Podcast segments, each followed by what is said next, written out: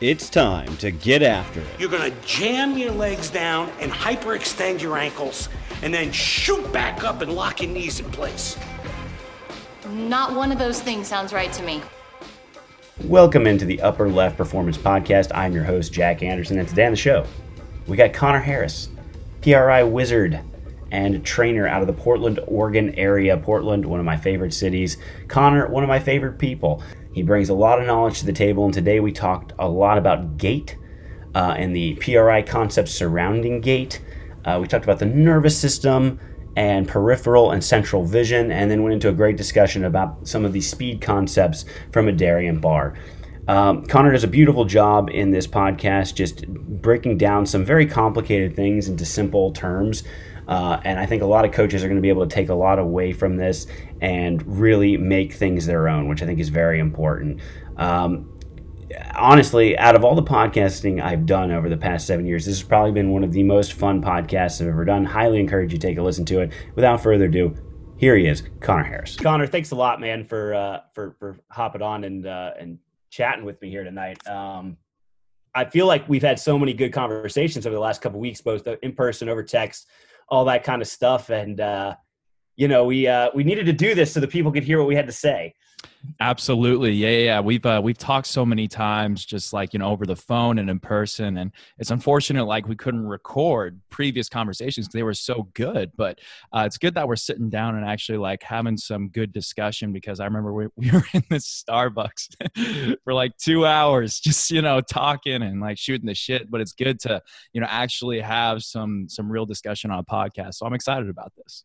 Yeah, people were uh people were taking notice of our passion there in the Starbucks. Mm. You might have even scored a client out of it. It was hilarious. So, uh, you know, just kind of it's funny. He's like, "What are you guys even talking about over here?" We got the pelvis and the rib cage. Like, I don't even know what the hell's going on. And then he like asked you for your number. It was great. Yeah. yeah. Oh, that was great. Yeah, I feel like people like sense that we were very passionate about what we were talking about, and uh, I think yeah. the coffee really helps uh, jack up our energy levels. So that, I think that helped. Mine was decaf, but anyways. Oh yeah, no, that was a me, that was me then. Yeah, freaking Ash Wednesday, man. Had to go, had to go all in on the fast. It was not a lot of fun. Yeah. I'm not one to fast very much, so. uh But anyways, I wanted to, I wanted to dive right into to one of the the hot topics I think in the PRI world, and then I think honestly something that you know for those of us that know PRI, sometimes I think it's hard for performance based individuals to understand the importance of some of these breathing drills, these resets, stacking a rib cage over a pelvis. Like and it makes sense. We just don't see the correlation because it's so slow moving and tedious. It doesn't look like performance at all. We don't see the mm-hmm. benefit to it.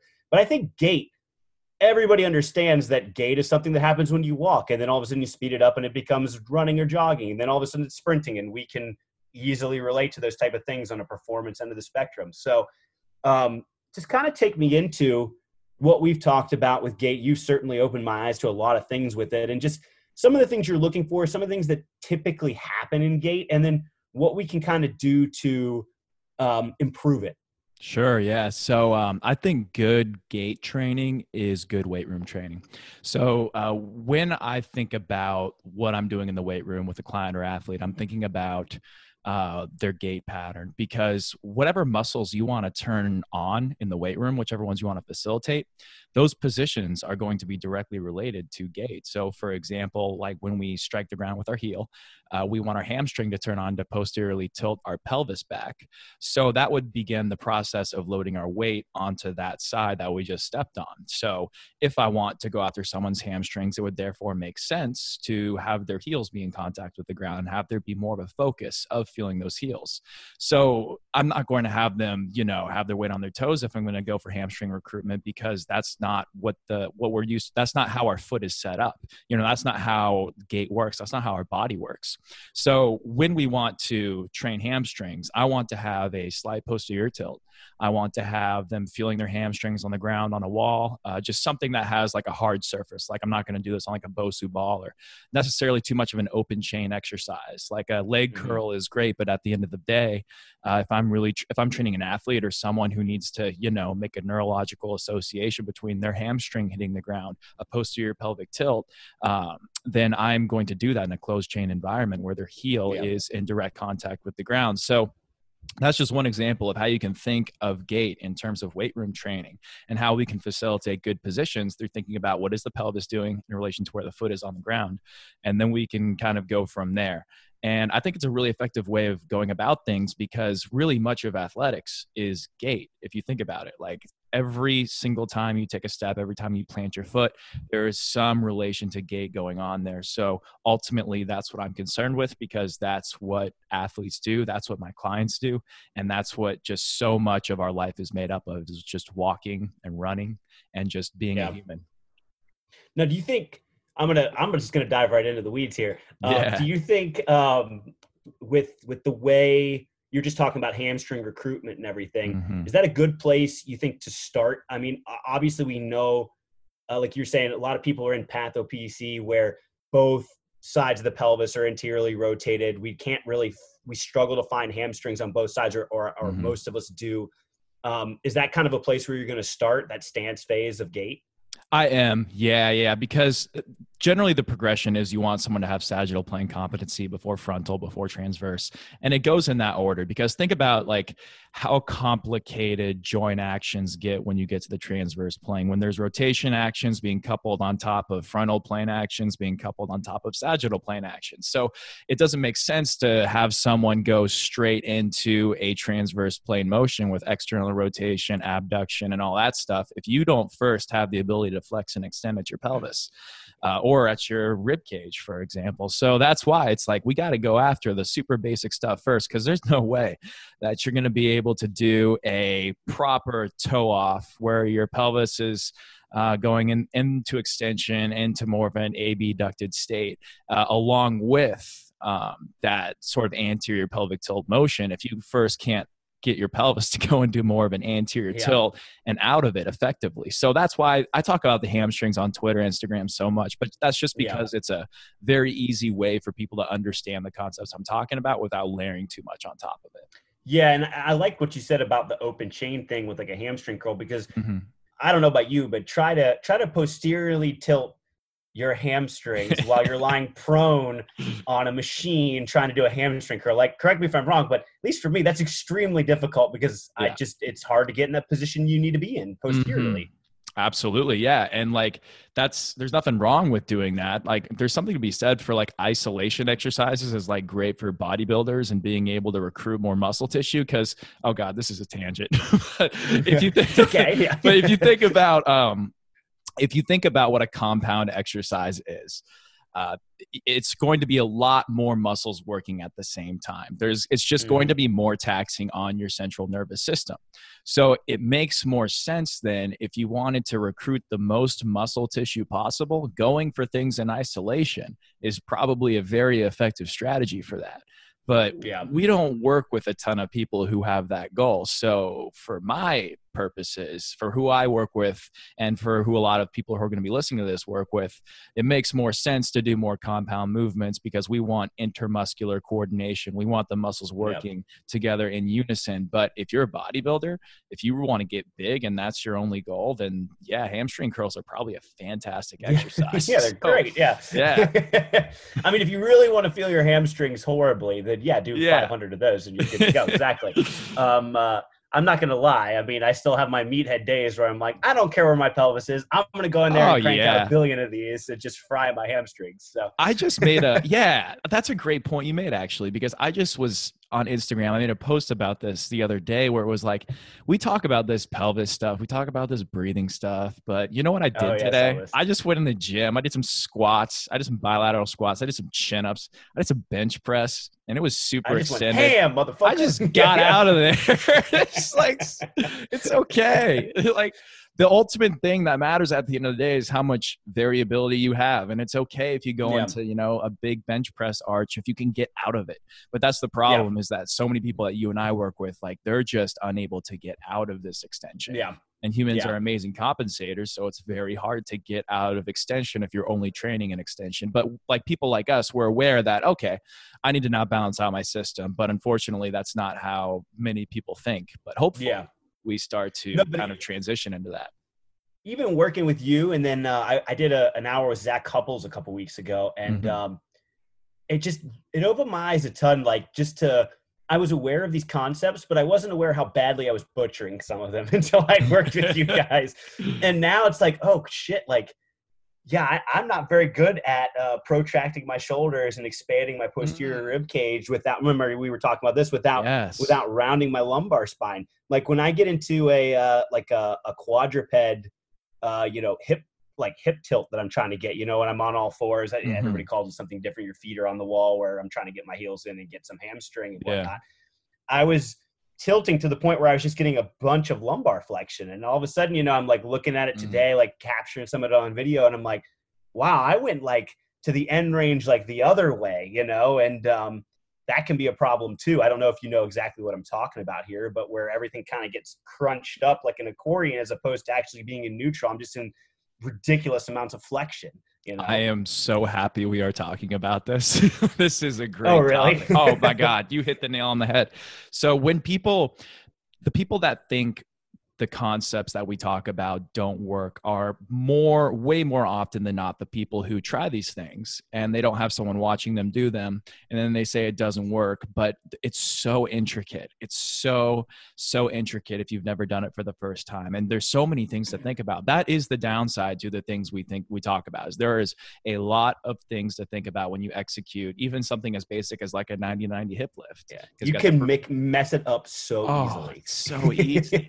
Yeah and uh, I'll have I've had so many people say I'm doing PRI this, FRC that, DNS this, and I'm like, okay, uh, get on all fours and show me a video of you doing just an all four breathing, and they'll do it, and their upper back won't move a single millimeter, and it's like, well, you're obviously not doing it right because you're not expanding your posterior rib cage, you're not getting yeah. anything there. So we need to do that and if we can't do that, then all this other fancy stuff you're doing is not going to stick because you don't have the fundamental principles of a neutral spine within your body. You have yeah. no idea how to breathe. So if it, it's often something very simple too that's the thing like people like to get fancy with going after you know like in range isometrics and trying to go after like these small stabilizing muscles but ultimately if you can't expand your posterior rib cage if you can't go in and out of flexion and extension then none of that matters at all going back yeah. to the original point of sagittal frontal transverse yeah now when we talk about these positions uh, and you're you have someone like me, for example, that really struggle struggles to find like a reference point on all 4s mm-hmm. I found like the one you showed me where I'm standing straight up, and I don't allow my my height to get any lower. I posteriorly tuck the pelvis slightly and mm-hmm. then reach forward. Yeah, I found that's a position like yes, I still struggle in it, but I can hit it much better than I can when I'm on all fours. Um, Absolutely. Um, when you're working with people, it's it's weird because I think we think of everything like if I'm on the ground, it's easier. I have more points of reference. But for me, that didn't work. Mm-hmm. You know, so like you have to be creative with how you're doing stuff. I was working actually with my mom this morning with some of this stuff and I, I pulled some stuff out that I'm like, I didn't even know I knew how to do this. like it just worked out okay, you know? Yeah. Thinking on the fly. I love it. That's the thing. That that's what's beautiful about these things is they are principles, they are not rules. So if you yeah. well, there's some rules, like you like the sagittal frontal transverse, that's pretty uh, black and white in terms of how things work. But ultimately it is a principles based system. So you can take these concepts of what you need to do with your rib cage. You can take these principles of how the pelvis works and you can apply them to quite literally anything and there's yeah. a lens through which you can look at everything else and it's it's beautiful in a way because you'll be working with someone and you'll you'll just see that uh, oh, this person is unable to find their heels because their center of mass is so far forward on their toes that they're so extended through their lumbar spine that they can't feel their heels on the ground. But it's not yeah. a it's not a get your weight on your heels thing. It's a let's fix your pelvis so you can get your heels on the ground problem. Yeah. And that is the yeah. that is the disconnect that is happening. But if you understand the principles between that, uh, then you can easily start to make these these inferences and you can start to think of things critically instead of going oh i can't get into a deeper squat it must be like i need more ankle dorsiflexion well maybe not maybe not um, dude that's that reductionist mindset to these things drives me up a wall. I mean, yeah. ha, we our entire like I, I, don't know i feel like our entire field and, and pt and all these you know things that are interrelated to some extent we have to test and retest Mhm. And if we are just blindly throwing out the same information that we always have and, and we're not getting any results, why are we not critically taking a critical look at our model, whatever it is, and turning it on its head if things aren't working? I mean, we know for a fact a lot of these modalities that we're talking about to get more ankle dorsiflexion or something like that, they don't work. Yeah. Or they might work for 10 minutes and then Mhm. they're gone. you know? yeah yeah no yeah that's yeah i totally get it and that i think the thing is is that it's easy to tell someone that you need more ankle dorsiflexion this makes sense why you need more ankle dors- dorsiflexion without thinking the whole picture through and Yeah. it's it's hard to to have to change your mindset from the way things have been in the fitness industry for this amount of time to maybe mm-hmm. there's another layer we haven't considered before and Yeah. like there's some people that 100,000% will benefit from just doing some ankle dorsiflexion exercises and then they'll have no problem dropping into a squat like they want to. And if that solves your problem, then I think that is 100% the easiest way Yeah. to go because then I don't have to explain to you why it's a pelvis issue and then we can just move on. like saves me time. So let's do that if that works. But ultimately if that doesn't work and there are so many people out there that it doesn't work for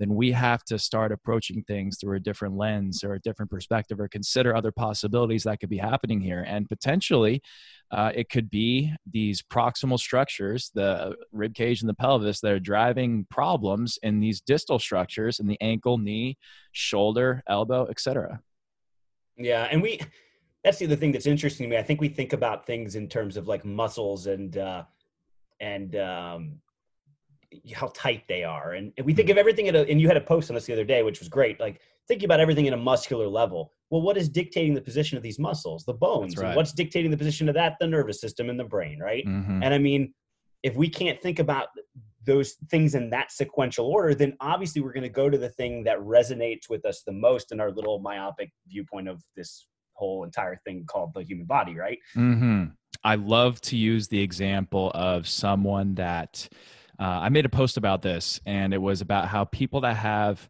chronic breathing disorders have a very surprisingly high amount of anxiety within their population. And because of the physiological things associated with that let's let's now take that to another level right? So if you're anxious that's associated with a sympathetic fight or flight nervous system response. That is your body's on high alert. You are constantly perceiving things as if they could be potential threats to your survival as a human being because that's ultimately what we're concerned about. So if you are in a sympathetic nervous system state, going exactly right back to what you said about how the nervous system dictates these things, which is definitely true, then we are going to be reflecting a body posture that is more sympathetic or fight or flight. If you're listening to this right now and you're sitting down, or even if you're standing, puff out your chest pretty much as much as you can, like you're a silverback gorilla trying to, you know, respond to a threat. You feel more alert. You feel more wide awake. You feel pretty like you're like, oh, okay, let's go. you know, like you feel ready to go. But that is exactly the problem. Now imagine being in that state for, you know, 24 hours a day or even like 18 hours a day, even 12 hours a day. What if you were just perceiving things as if they could be a threat to your survival for 12 hours a day? That would probably be problematic, and your body posture is going to reflect that over time. So if you're Mhm. stuck in this kind of extension bias because your nervous system is putting you there, which starts with everything I was originally talking about, then we could be holding ourselves in this posture and we're not even aware of it because it's normal to us. And then all of a sudden, our back hurts or our knees hurt or something hurts because we are uh, in this muscular skeletal orientation that is reflective of what our nervous system input is, which is fight or flight, sympathetic response. And it all started because you couldn't breathe very well. Yeah. So that is and this that- is such a yeah. this is such a symptom of of the world we're in today and i hate to be i hate those people that are like well our ancestors ate nuts so that's all we should be eating you know like you know our ancestors did this so we should be doing this too but i think this is actually the one that makes sense. Like our ancestors didn't but didn't have the stimuli that we Mhm. subject ourselves to ourselves to today in our modern culture. And i think that makes a big difference. Would- wouldn't you agree? Like in terms of just that constant uh, sympathetic arousal going on. Sean Light did a uh, webinar for my for my coaches club, and he made an incredible point about how um, central vision that is looking Oh, at something up close like your cell phone for example which we all do. I do way too much and uh, and that is associated with more of a sympathetic or fight or flight response. Now uh, like obviously the example i gave before that was extremely layered and complicated and no and not everyone's going to be like that. That would be that would be a crazy thing to say but if you're looking at your phone all day then you would be when your pupils dilate like that then that is actually like associated with a sympathetic fight or, fight or flight response. And even if that is a low response, if it is chronic and it is repetitive for hours and hours a day, just look at your screen time on your phone. I I don't because I'm too scared. But if you do look, you and me both, man. yeah. There's a reason why I had a splitting migraine the last 12 Oh my hours. Like, Uh, but if you did look and, and you could be honest with yourself, then you would see that um, that amount of time you could be putting yourself under a sympathetic state. And there's something very, very relieving and something very, very. Um, it, it- it's like it's something indescribable almost when you spend a lot of time indoors looking at your phone and you go outside into nature or even you just look out your window and you just feel like there's a part of yourself that has been that has been kind of like oh what's the word i'm looking for it's just like a part of yourself you know you needed but you didn't have it until you went outside Yeah. or you looked outside you know it's you know what's funny about that? Mhm. Sorry to cut in, but no go ahead this is I- haven't told anyone this. This is one of these weird, like I just do weird shit sometimes, man. I'm not gonna lie. Like I'm like, "Ah, I wonder what this will do. So I just try it. Yeah. So so I I once a week will go on like a lengthy walk as part of one of my low awesome. intensity days. And Yeah. um, but I found myself looking at the ground a lot. You Mm. know, just looking right at the ground, ex- still kind of using utilizing my central vision. So I Mhm. started playing a little game with myself. And I started playing a game where you have traffic passing wherever it is you're walking. Let's say you're on a track and you see you there's traffic across the road.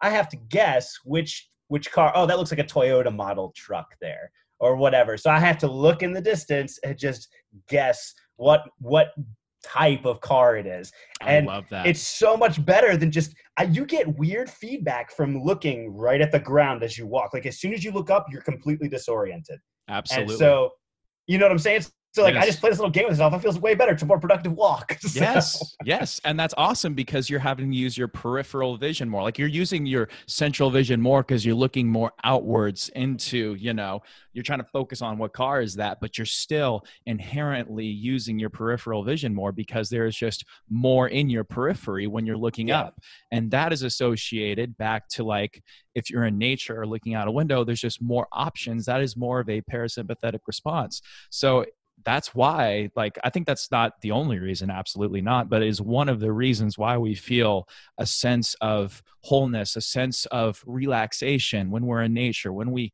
look outside of a window and when we look for if there's a honda civic driving up in the Got it. so uh, I think these things matter, but we want to look down because it's comfortable and Yeah. for a variety of other factors, like having shoes that suck and taking away our sense of the floor. Like honestly, another tangent here, but like most shoes just aren't very good. Like like those. I'm, I was just about to talk about this today, but like those really fresh Flyknit socks you got on that have two inches of foam are just like a, they're just like a sensory deprivation chamber for your feet and if you just wear those all the time your feet have thousands of i guess for for an all-encompassing term proprioceptors underneath your feet and they're so much responsible for giving you feedback from the ground but you're limiting them inherently if you have two inches of foam underneath your feet so of course we're going to look down because we have no idea what's underneath us because we have these shoes that are terrible Yeah, yeah. No, it's all this stuff is crazy, and we'll get to to my thoughts on uh, Adarian Barr in a minute. But he does a lot. Mm. He has a lot of opinions on shoes and feet, and um, we'll get into it in a second. that. I don't want to take away from this this discussion, but sure it's it's really fascinating. Uh, we'll we'll get there in a minute. Hold on, we'll get there. Um, uh, before we do get to that, though, I do. We'll get back to the original point, which was gait mechanics. So you now established some posterior pelvic tilt, uh, some hamstring reference, some sagittal plane competency. hmm When we move on to like the next things, what are you looking at following that? What's the obviously frontal plane Sure. you said, but like what are let's let's delve into that a tiny bit. Sure. So the beautiful thing is that it kind of does go sagittal, frontal, transverse, and gait if you make it super simple. Um, just for the purposes of simplicity, I will do that. So sagittal, your heel hits the ground. We roll onto our midfoot and that is more mid stance. That's single leg stance. That's what that's when our adductors need to kick on. That's when our anterior gluteus medius needs to kick on. That's when our internal rotators and adductors need to kick on to move our pelvis over our femur to stabilize it so that uh, we are better able to shift our weight. Otherwise we would just slide our pelvis over our femur and we would basically fall out of our hip if we didn't have internal rotation. So we need those adductors, we need those uh, anterior gluteus medius to internally rotate us, get our pelvis to shift over our femur so that we're properly stabilized with our center of mass over yeah. that foot in mid stance. And is this a this hip shift is pretty subtle, right? Like there, yeah. there's a fine line between just letting the pelvis slide that way and actually shifting into that hip. Right. Definitely, definitely, yes, and uh, that's something that can be trained in the weight room. I talk about it a lot with the with the hip shift, which I think is a very important thing to do in unilateral exercises because it does give us that nice stability of the pelvis over the femur. But uh, after that, you roll onto the ball of your big toe, where you begin kind of late stance slash toe off, where now you're starting to kick in more abductors, more external rotators of your femur and your pelvis is essentially going to begin to slide off of your femur so that when your big toe hits the hits the ground comes into contact there is an association between the ball of your big toe not your actual toe but like the ball just under and that in the inferior fibers of your gluteus maximus kicking on. And that is going to be responsible for starting that external rotation moment where you are going to go into more extension where you are going to naturally go into more er and abduction your posterior gluteus medius. Your, there's a million hip external rotators, and there's going to be a, they're going to be involved in this external rotation process. This is more the propulsion phase, and then you're going to go into swing where your hip flexors are going to help. You're going to have your external rotators also helping, and then you're going to basically start restart the process of heel strike mm-hmm. again. So if you look at it very, very, very basically, it's you have uh, two main chapters. You have uh, stance and swing phase, and then within those, there's two sub phases of heel strike, mid mid stance, and then you have late stance, toe off, and then you have swing. So if you look at it this way, then you can kind of start to understand. Well, if I want glutes in the weight room, then what do I want to do? You want to feel your big toe on the ground. That doesn't mean your heel comes off the ground necessarily, but that means I want you doing like that Janda short foot training thing where you put your big toe into the ground and you're feeling that arch stability because that is going to help you feel more glutes. There's a reason why foot contact and good coaches talk about the feet so much in things like a squat and a deadlift. Yeah, no, that's that's brilliant stuff, man. Um, and I think it really can reshape how we think about uh, think about training. I mean, when you when you talk about stuff to me, all of a sudden I think, well, if I'm if I'm after performance, like not powerlifting performance, but athletic performance, I'm I'm dialing up unilateral, heavy unilateral more than I'm dialing up heavy bilateral, man. You know, just mm-hmm. to accomplish this hip shift that you're talking about and, and to get adductor. But then at the same time, you can also feel on the on the backside leg that glute you're talking about as you push yeah. through the big toe, you know? And I mean, you're you're just accomplishing so much with a split squat mm-hmm. and you can load it pretty fucking heavy you know with the, with the bilateral deficit and all you know so yeah. i mean like to me it just you, and then i guess you add in too i mean there's there's guys like cal dietz out there that are saying like we're subjectively getting better biofeedback from athletes when they finish unilateral plyometrics and lifts compared mm-hmm. to bilateral plyometrics and lifts i don't know exactly how he's quantifying this but I mean, when when someone like Cal Dietz is saying, I'm going to listen to it. Yeah. And I mean, you know, you add these concepts together, and you're like, hmm, there's a lot of good things going on with unilateral training. You know. Oh, definitely. Yeah, and I think there's there's um I saw some study that said bilateral training. I can't remember it right now, but there are there are definitely benefits to bilateral training when it comes to actual like force production off of one leg but i think that that was just one study right so i've yeah. seen way more literature that set that demonstrates the benefits of unilateral training because if you just think about life how much time do we really spend with one leg on the ground, especially if we're talking about athletes, right? Not a whole lot. So, with yeah. just that fact in of itself, I am just more prone to wanting to do more unilateral training because really, like, how strong do really good athletes need to be? They need to be strong, you know, you want them squatting you know like somewhere between two and a half three times their body weight depending on where like the best athletes are and what sport they're playing but really like it's not that hard to get someone pretty damn strong on a unilateral exercise yeah. like a split squat like a lunge it's just that we don't want to do it because we can't lift as much weight on the bar and it doesn't look as badass so yeah. Ultimately, it, I think a big part of it is an ego thing.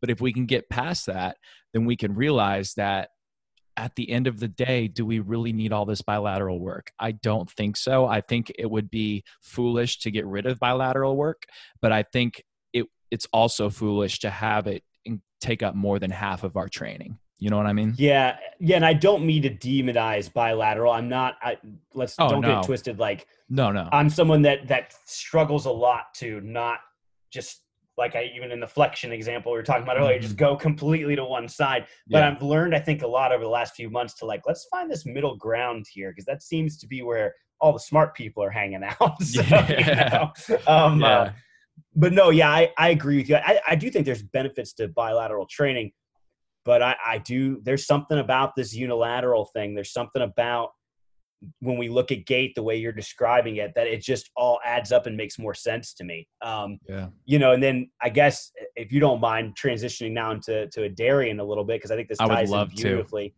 Uh, for those that don't know a Adarian Barr is a, a track and field coach guru uh, up in the northern california area. I think he lives around sacramento and i've had the pleasure of, of hanging out with him a couple times over the last few months and uh, just the way he thinks about sprinting and, and the human body is completely different from from everyone else. Um, and one of the things i guess we can just go right into it with this that he was talking he's been talking about a lot recently is just the concept of falling letting gravity do the work for you uh, in acceleration well in running in general but especially in acceleration. And i think that we've coached it you know the, the common way of thinking about coaching acceleration uh, at least from most of the other people I see. And again, I'm not saying it's wrong, but they coach it with let's overcome gravity, let's push through the ground, mm-hmm. let's get triple extension, uh, let's use the force production that we've created in the weight room, and we'll get faster. And I, I don't know what I think about all this right now in comparison to the, what them and Adarian say, but Adarian comes at it from a different angle. He thinks about let's fall uh, gravity is 9.8 meters per second, right? We cannot move a limb on our first step, or, you know, and in the first few steps of acceleration that quickly. We just can't. So mm-hmm. why don't we allow the shin angle to drop out of our stance? And as soon as we, everyone's range in a shin angle is different. So as soon as it drops to a certain point and the range of motion ends, it is now time to go. It's time to get out of that, and it's time to let. It's time to fall into the next step, mm-hmm. um, which I find to be a fascinating concept because I, I've noticed for myself for the last few weeks when I practice it, when I fall into my first step, it doesn't look super fast. It looks a little awkward, but it allows me to then let my subsequent steps um, add up into something really special, if that makes sense. I never yeah. feel like I have, a, have to reset myself through the first 10 yards of acceleration. If mm-hmm. I'm with a push first mentality in acceleration and overcome gravity and you know overcome just like we do when we push up through a heavy squat i'm not really like using timing or anything to my advantage. I'm just ramming the ground as hard as i can. And at some point i'm going to do it in a way that disrupts the timing that goes into acceleration because let's let's get you know let's not get it twisted again on this. Acceleration is really all about timing yeah. and and what you can do with it once you get to a point where you have to start using max velocity you know? And if we have to uh, completely reset ourselves because we're trying to just put too much force in the ground by step six, that's a big problem, you know? Yeah. Um, we were. Is, are you kind of following where I'm going with this? I right am. Now? I am. And yeah. for those who are listening, I have not watched uh, Adarian coach or sprint, and I am absolutely dying to. yeah, you, you, need to come up here when he comes up again. It's, oh, it's I'm, dope. I'm, I am just, I'm just so on board with uh, seeing this guy talk and watching or having him coach me because these these concepts are amazing and I think that they make sense. Um, but I would love to feel them for myself. But uh, something we talked about that was really interesting is we were watching a young athlete sprint the other day, and you were describing how he was spending so much time on the ground because of his shin angle, because of the way he was putting force into the ground. And you made a really interesting point. Do you want to extrapolate Yeah. on that a little bit? So, so we're after a lot of times we look at positions and then we freeze frame them and we say that's the position I want. And oftentimes on the first step, it's this fully extended straight line from heel to head on the posterior side, so the spine is straight. Mhm. And then on the front side, we got the front side leg and the opposite arm kind of matched up at 90 degree angles. And it looks great, it looks beautiful. yeah. But when I when I watch it in slow mo or I or I, or I roll it back and watch it a bunch of times, now that I like think think of things in Adarian's mindset, I watch the shin first. So the shin angle on on this kid drops right. Mhm. Um, and as soon as it drops, he needs to go. The backside leg needs to come off the ground, and it needs to he needs to fall into the next step. But Mm. with this pushing triple extension mentality, he continues. And again, I, I don't want to I don't want to add time to it. I don't know how long he continues for, but the shin angle drops. The backside leg needs to go, according to Adarian, right? Mhm. But for for this kid, the shin angle drops. He continues to push until he gets into triple extension, and it forces him to pop up. You know? Mm. And I, between Adarian and everyone, I think everyone wants some relative relative uh, horizontal force projection or Yeah. to, to sprint to accelerate in a horizontal vector at some you know, to some extent. But that's not happening here with this kid because he- yeah, he was spending a lot of time on the ground. yeah, a- a- that's not happening for him. So he gets he he the shin angle drops, but he continues to push. So now he gets up to the very tippy top of his toe, and the body senses falling. But instead of allowing the fall to happen, he continues to extend the hip and pops up Yep. because oh shit, I'm falling. I got to get up and I got a Mm. triple extend and I got a push. So now it becomes more of a front side action instead of allowing the backside leg upon feeling that falling to then pull off the ground. He Darren calls it remove and replace. So your backside leg will Mhm. you actively think about I need to get this off the ground because as soon as I get it off the ground, I fall. And so then boom, I'm using gravity and that that that leg I just that backside leg I just pulled off, I got to hurry up and get it to to the front side as quickly as possible and initiate the switch. So instead of having like this front side elongated switch where I pop up, I stay down because I'm I allowed my as soon as my shin angle hits its lowest point in, in your your given range of motion, the backside leg is then removed and it low heel recovery because of this, obviously, because we don't have time now since we're Mhm. falling. We don't have time to do this big front side drive that we see all the time, right? Okay, Yeah. So the backside leg has to recover lower, and then boom, it has to come on, onto the ground. Now the Mm. trick to all of this is this is the kicker. Obviously, we're falling, we're not pushing so much, right? Yeah. But we have to catch the fall. We can't just sink into the fall. It's like a bad plyometric where I just land all jelly like and go into this deep squat that we don't Mhm. want to see. Like all of a sudden, stiffness has to kick in. And that's the beauty of this is Adarian talks about as that front side leg comes forward and we get into stance phase on that side, Mhm. guess what turns on? The oblique. The oblique Mhm. has to fire immediately upon contact. So there's timing. Boom. As we time that upright, boom. Now we're in the ground. We maintain that horizontal force vector. The backside leg removes again, and we just keep going.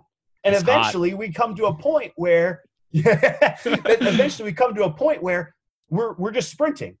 You Yeah. know, and we never once thought about pushing or triple extension triple extension is more of a byproduct. I think it's one of those things that we look at. It's something that like we're attracted to because of how it looks like Yeah. off initial off the initial sexy. start. hmm Yeah, but but if you're doing that and you're not allowing yourself to fall, which most people do if they're just shooting for triple extension, you're not getting anywhere. Like you're not you're not um you're not using gravity to your advantage. You're not using the ISO of your oblique. You're not using timing. You're just pushing as hard as you can. Yeah. Sorry, it's very long winded. No, that was awesome. That was awesome. So, uh, what cues would you use then? Like, how would you like that? I get it. Like, I think objectively to me, or that would that would not be being objective at all. Subjectively to me, that makes sense. that makes total Um, sense. But So how would you? Yeah, the cues. Yeah, how would you cue that? Um, so I've mostly used this with myself. I haven't used it with a ton of people yet. Mhm. Uh, the big takeaways for me, Adarian is big on utilizing the transverse arch of the foot. So I've been doing all of my high intensity sprinting. Excuse me. I've been doing using utilizing all my high intensity sprinting uh, barefoot because the shoes take away your ability to actively press the ball of the big toe and the ball of the pinky toe down. And if you can press Mm. both of those down, it forms this nice little arch along the bottom of your foot, along the balls of your feet. You know what I'm saying? Mm-hmm. So that arch is great, but shoes nowadays, they're so soft in that area, it's almost impossible to get to get the arch set. And then once you get the arch set to uh to go along with the falling action that you're trying to to to um feel, I guess, as you run, you're you need to roll. So he talks about twisting the foot around the big toe. So slowly I rip each ball of the foot off of the ground until all that's left is my big toe. And then I just go into the next sprint.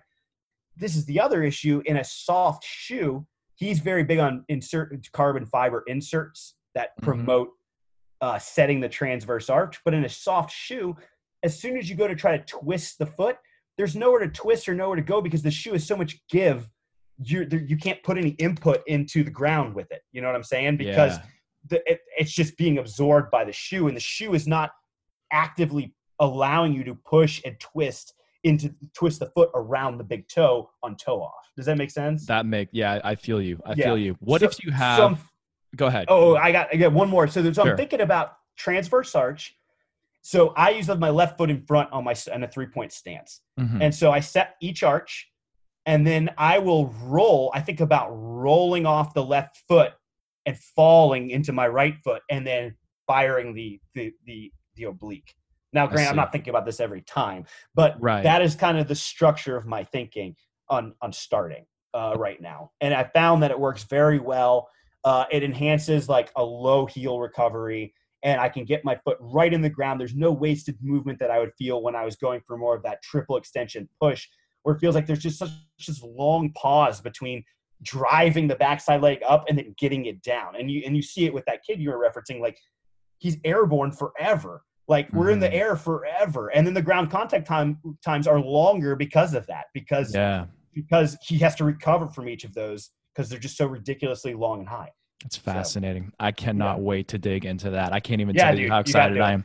Um, yeah. what if you have a person, an athlete who's wore these terrible shoes for forever, Mm-hmm. and then you're about to go put them on a track, and they're obvious their feet are obviously not conditioned uh, at all. They're not ready to sprint on on their feet. How do you go about uh, managing that with an individual who perhaps has these feet that are not even used to being on the ground in the first place, but then they have to Yeah. sprint on them?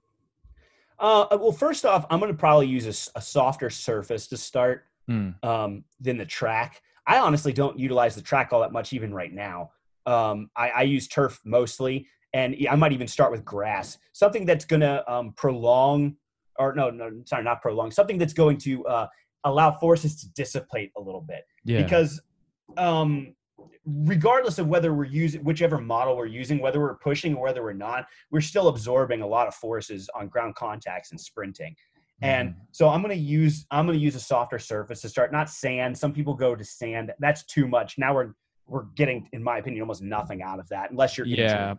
there's Um, no there's no like there's no sense there well yeah and then we have to push even longer and Yeah. it's just it's just stupid in my opinion but Mhm. again, I I shouldn't I shouldn't be so rude, but it's, it's just not what I do. Um, but uh, I think grass is, is a great place to start. Now I know where you're coming from because Sean has been great about talking about how in the search for stability through the foot, we're going to collapse medially uh, to find the ground, right? I think that's what Mhm. you're referencing, it, right? it, yeah. Um, and I don't know how to reconcile these things because if Adarian, uh, and this is the thing, Adarian is speaking such from a lens of performance only. yes Uh, and, and Sean, I think, comes at it from a mixture. And then Mhm. you come at it from like totally, I think, at more of a health standpoint. Mhm. Uh, you know, when we talk about the health performance continuum, right um, that's a good thing to get into yeah, it's it's tough for me to say. If I need someone to perform, then I need to I need to get, get them to get used to feeling their transverse arch. I'm going to get them out of the shoe. Mhm. Um, that's what I would say right now. Um, however, if if they're not comfortable going barefoot, or I'm seeing like some real problems with that, or like I still can't get transverse arch, then yeah, I'm going to keep them in the shoe. That makes sense, you know, Mhm. especially if I can get them to get some sort of insole that's going to help with that, because that's something Sean always talks about. Yeah. Um, but it's such a fine line because again, it's what are you after? You know, like who am I working with and what do they want?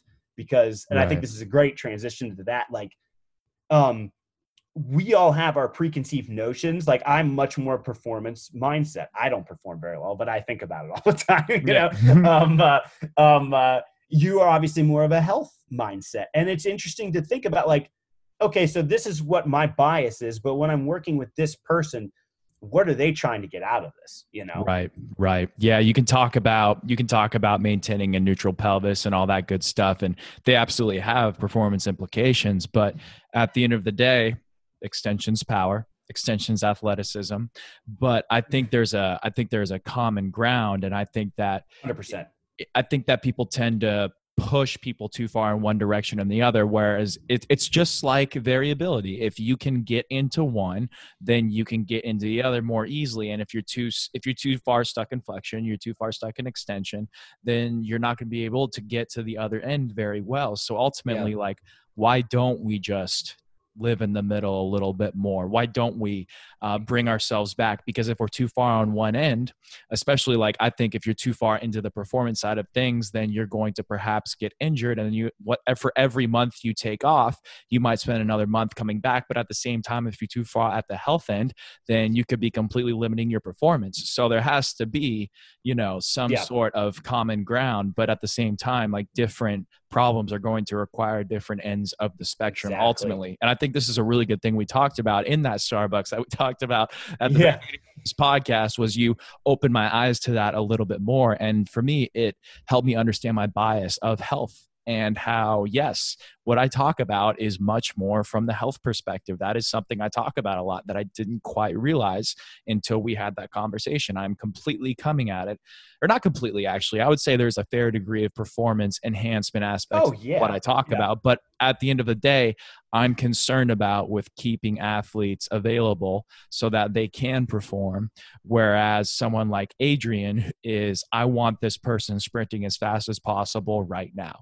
And there's nothing wrong with that but ultimately there's got to be a balance and that's why it's good to have different perspectives like this because these people especially people that are listening right now they can take away some things from both of our perspectives and kind of find their own answer to what works for them and that's totally fine Well, and I, I love what you're saying right there because I mean, eh, on the performance side of things, it's such an industry and it's such a it's so boils down so much to money and being the best at the the opportune moments and all that stuff. And I think associated with that now is working really hard. And when people hear working really hard, they think about pushing tires and swinging sledgehammers on the tires and pulling sleds and doing all this crazy shit that I mean, let's be honest, is doing nothing but just throwing a bunch of metabolites into your system. But, but, um, but, um, you know, and, and I think that's great that there's that shift to like where people are seeing the value in training.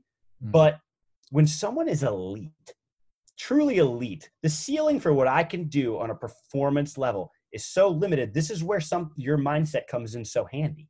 Mhm. Um, there's there's not a lot more development to do, and to be honest with you, the development's probably going to become by instilling more variability into this guy's system yeah uh, more often than not. So I, I think that the health really goes hand in hand for performance, especially like the elite cream of the crop level. yeah Um, Yeah. And then let's you know regress it down a little bit. Let's talk about you know a college athlete that's a fringe NBA player or won't play in the NBA.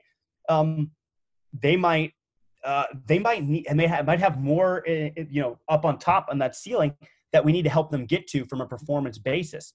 Um, Mhm. And everyone's just so different, man. Like even in the same setting, if you're on an NBA team, all 15 guys are going to need something a little bit different. You know, right um, right that bench guy might be a bench guy because his attitude sucks, but he has something there, you know, potentially to be an NBA All Star at some point, but he just doesn't know how to train, and so you're going to need to find a way performance wise to get him there. You know, maybe there's there's something he's missing in his performance that will then help attitude and get him to where he needs to go. You know, and this is yeah, again, just it's a holistic process like throughout the entire thing, right? So definitely, definitely. And I think that um, when you compare because how many people really work with elite athletes like really elite yes. athletes not no not, one no one no one does no one so like like we could call d1 athletes elite and maybe they are in like some relative terms but like if, the people that everyone wanted to work with starting out day one in their careers.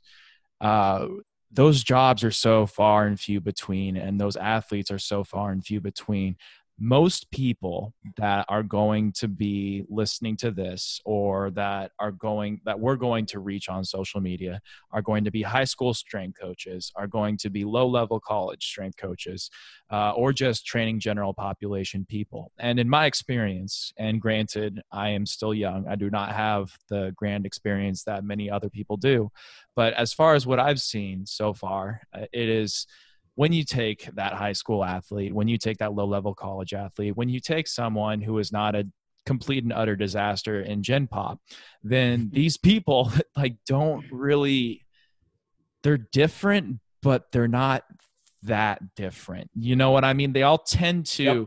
human beings are amazing compensators, but it is in a relatively I dare say predictable manner and there's obviously compensations that can be built on top of compensations but i really do genuinely believe that the human body is designed to compensate in a pattern that uh, tends to be relatively common and predictable. And from that you can kind of understand how they could compensate on top of that. And it's easy to get lost in the weeds of like oh man this elbow and this guy's like low back and this guy's knee is all acting up in different ways but really it's like well okay let's go back to the fundamental problem of how we compensate. And then if you look at it through that lens then things start to make a lot more sense. And that's the beauty of what i talk about is that it is so complicated at first. It is just overwhelming. You leave a, a course you leave like a PRI course and you're like man, I, am fried. I'm done. I'm but the more you do it, you're just like, oh, it's it's so simple. It's and I'll yeah. get into that with with other podcasts, but it's just um it really is it, it is amazing that we uh, as human beings like we all have very different things going on in our lives. We all come from de- very different genetic backgrounds but we're still human beings. And we still tend to compensate in predictable patterns because we're designed pretty much the same way with our organ structure with how yeah. our limbs are with how our brains are. And then from that you can just deduce what happens from there. Yeah. Yeah and that's it's such a good point. I mean and i think like you said if the people who are listening to this podcast like even if you're working with extreme like i was a division three director of strength and conditioning for a year and mm-hmm. um, it's it's a challenge to to get 20 teams in and out with good quality training oh yeah. uh, consistently. It's very difficult. Um, but just n- even like now knowing what i know now and then thinking back what i would have done differently just implementing a few of these principles and really hammering them home i think it just some and you can you can find simple solutions for this. I mean i sat down with my roommate just an hour ago and had literally just made three things up on the spot for him to get his left abs and like you know relieve himself of some some si joint pain on the right side. Mm-hmm. inhibit the you know inhibit the right side boom si pain gone. Like you know on the you know and then you know the right the right back side you know okay well let's lock down or you know let's lock down your left abs and get some air into your rib cage on the right side just come up with a couple of simple things like that and boom we're we're in business you know it's not you know 100% better but we're on the right track and then again like your knowledge of this far exceeds mine but even i now that i understand the simplicity of some of the internal workings and the basic principles i could just make stuff up and yeah, be creative with principles. it and yep. i can make things happen for people you know and that's exactly uh, i right. think that's really powerful um, and, and it lets people know that there's bigger things going on than getting someone squat bigger or something like that, you know? Yes, yes. Because at some point, a squat is a better squat is only going to enhance performance so much. Mm-hmm. So we can go and we can chase because, like, think about an advanced trainee who's been going at it for you know they have eight to ten years of weight room experience. They're super strong relative to their body weight and compared to other athletes in the field. Because I think that's the key. Like, what are the best athletes squatting? Who are the Yeah. similar body weight of who you're training, and then okay, those are probably the numbers we want to be around. But if they're around that, then it's like it's going to take so much bandwidth of your program to get that person's squat, bench, or deadlift a little bit better when you could spend it on variability. You could spend it working on things like vision, things that people aren't even really thinking about. But really, the weight room is a fantastic tool if you're creative enough to train just a variety of things other than just raw strength numbers. So, um, that's i guess a different topic for a different day but i think that that hopefully that gives people food for thought of like there's just a lot more going on that we can work on and improve that will make a better performance enhancement than 10 more pounds on a 450 pound squat yeah, yeah, no, dude. and that that you know that opens up another can of worms, which again we can we can hold off for another conversation. But that gets into you know training, you know tendons, training ligaments, and what is weight training doing to those things, which we need to have some measure of stiffness in when we go out to sprint and perform our athletic movements. You know, and that that goes down a whole nother rabbit hole, and we could we could do that another time because obviously I think our our time is is is running short here, but um no, man, I, I really appreciate you uh, you coming on. This is something I think we need to do frequently. I, I really got a lot out of this, as I always do with you, and um, um, uh, you know, hopefully we can we can keep doing this, and hopefully we'll get some feedback from some people, maybe some questions, and uh, and hit another round of this at some point. that would be awesome man i appreciate you jack and i can't wait to do this again it's a ton of fun i'm having a blast Hey, yeah, thanks a lot, man. Oh, by the way, wait, before we before you Oh, roll out, oh yeah i'm plug all your stuff, man. plug all your stuff. Come Oh, on. the Conor plugs. is a, is a social media wizard. He he retweeted Uh. one of my things. I got more likes on that than I have in like the last five thousand tweets I've done.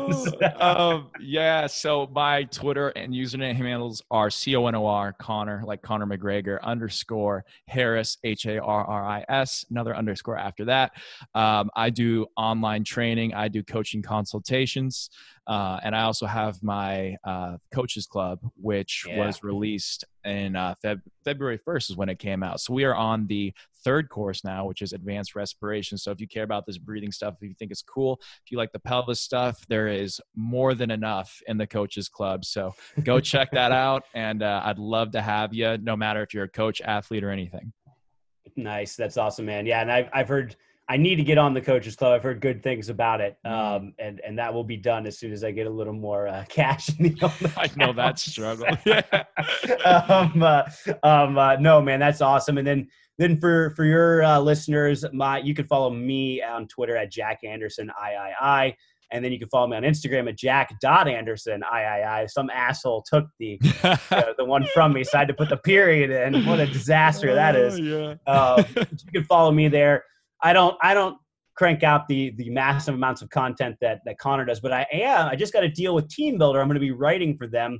Should have a couple articles coming out this month, and I have like three or four more in the can for them. So if you ever want to yeah. hear anything, any of my weird, incoherent ramblings via, uh, I guess you wouldn't hear it, you'd read it. Um, uh, you could you could feel free to do that. But um, yeah, man, this is a blast. Let's definitely do it again. Absolutely. Looking forward to it, man.